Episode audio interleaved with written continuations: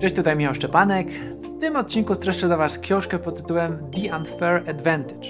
Autorzy książki, których nazwiska trudno wymówić, mówią o tym, dlaczego życie jest niesprawiedliwe, dlaczego jedni ludzie mają łatwiej od innych i co możemy z tym zrobić. Właściwie jak możesz wykorzystać to, że wychowałeś się w innych warunkach, masz inne warunki właśnie startu, e, rozwoju siebie, swojego biznesu, jak możesz to wykorzystać jako swoją przewagę, mimo że życie jest niesprawiedliwe i nie tylko wytrwałość się liczy i ciężka, systematyczna praca, to co zrobić, żeby osiągnąć sukces? Zaczynamy. Autorzy zaczynają od tego, że mamy wszystko, czego nam potrzeba, aby odnieść sukces. W książce znajdziemy pięć niesprawiedliwych korzyści czy też przewag, które możemy mieć nad innymi, albo inni mogą mieć nad nami, jeżeli chcemy osiągnąć jakiś sukces. Pierwsza rzecz, która jest niesprawiedliwa z zewnątrz patrząc, to są pieniądze. Ktoś może mieć pieniądze na start biznesu i może szybciej wystartować. Ktoś może mieć pieniądze na swój rozwój i może się lepiej wtedy rozwijać. Z drugiej strony, możemy popatrzeć na to w inny sposób. Jeżeli nie masz pieniędzy, to co się dzieje? Jesteś bardziej kreatywny, bo musisz działać z tym, co masz.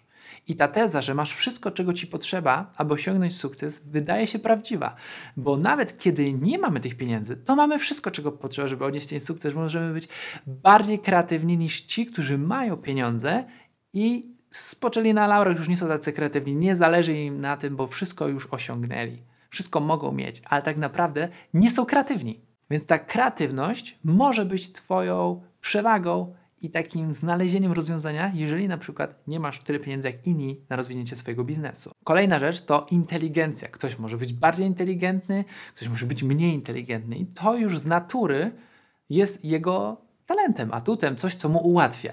Ale to znowu nie determinuje tego, że ktoś, kto jest mniej inteligentny, nie osiągnie sukcesu. Kolejną rzeczą to lokalizacja. Ktoś może być w dobrej lokalizacji i odpowiednim czasie. Szef McDonalda mówił, że sukces zależy od tego, czy jesteś w dobrym miejscu, w odpowiednim czasie i coś z tym zrobisz. Ważne jest to, żeby wykorzystywać te momenty i okazje, które nam się wydarzają, korzystać z nich. Kolejną unfair advantage, czyli niesprawiedliwą przewagą może być Twoja edukacja. Masz lepszą edukację, już wiesz więcej niż od innych. Jednak warto też popatrzeć na coś innego. Nie musisz mieć formalnej edukacji, żeby mieć przewagę właśnie nad innymi. Możesz mieć doświadczenie, ekspertyzę, którą sam zdobywasz.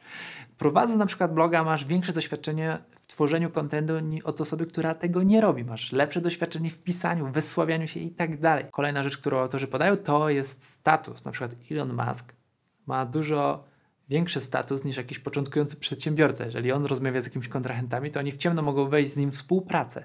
I to jest właśnie ta unfair advantage. Ale zastanówmy się, co to dla nas oznacza. Każdy z nas ma swoje unikalne talenty i mocne strony. I właśnie w te mocne strony powinniśmy, moim zdaniem, rozwijać i skupiać się na nich, bo to może być nasza przewaga nad innymi. Dzięki temu, że nie będziemy przejmować się tym, czego nam brakuje, ale tym, co już mamy i co mamy tak naprawdę lepsze od innych. Dla mnie na przykład to nie jest przechwalanie się czy coś, ale ja zawsze lubiłem występować przed kamerą. Jak byłem małym chłopcem, to dostałem pierwszą kamerę i już nagrywałem jakieś programy telewizyjne. Jest to dla mnie coś naturalnego. Ktoś powie, że to jest niesprawiedliwe, że on czegoś takiego nie ma, że nie ma takiego flow. Ja to potraktowałem jako moją mocną stronę i zacząłem to rozwijać. W tym momencie nie jest dla mnie problemem włączenie kamery i mówienie do kamery. Jest to coś, co ułatwia mi tworzenie kontentu i rozumiem osobę, która chce zacząć nagrywać od zera i musi przejść ten cały proces. Być może nagrywanie nie jest formą właśnie dla niego. Może jego mocną stroną jest pisanie i napisze super książkę. Moją mocną stroną właśnie nagrywanie i to wykorzystuję jako przewagę w dzieleniu się kontentem. Zastanów się, jakie są Twoje mocne strony, które możesz wykorzystać w tworzeniu różnych projektów, w dążeniu do celu.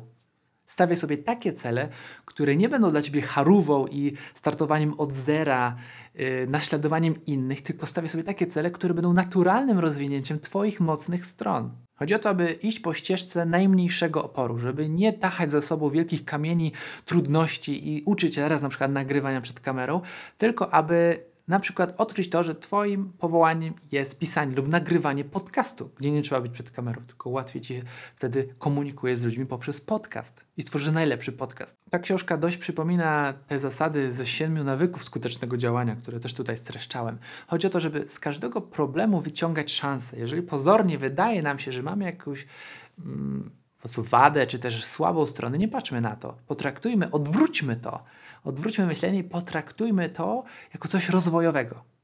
jeżeli będziemy myśleć o każdej naszej słabej stronie jako coś rozwojowego, każdej słabości jako naszej mocnej stronie i te mocne strony wzmacniać, no to wtedy już nie ma przed nami barier. Skupię się na tym, w czym jesteś dobry. Każdy ma swoje unikalne pasje i talenty i uważam, że to jest świetne, aby to rozwijać. Gdyby tylko tą rzecz zapamiętać z tej strony, że mamy wszystko, czego nam potrzeba, aby osiągnąć sukces, jedynie wystarczy to dostrzec, to każdy byłby szczęśliwszy. Dobra. Czyli pamiętajmy, jeżeli nie ma znaczenia, ile mamy pieniędzy, gdzie mieszkamy, w jakim czasie się urodziliśmy, yy, jaką mamy inteligencję IQ, liczy się to, czy odkryjemy nasze mocne strony i wykorzystamy często te niesprzyjające okoliczności jako nasze atuty. Tego Wam życzę, żebyście rozpoznali to u siebie i wykorzystywali to na co dzień.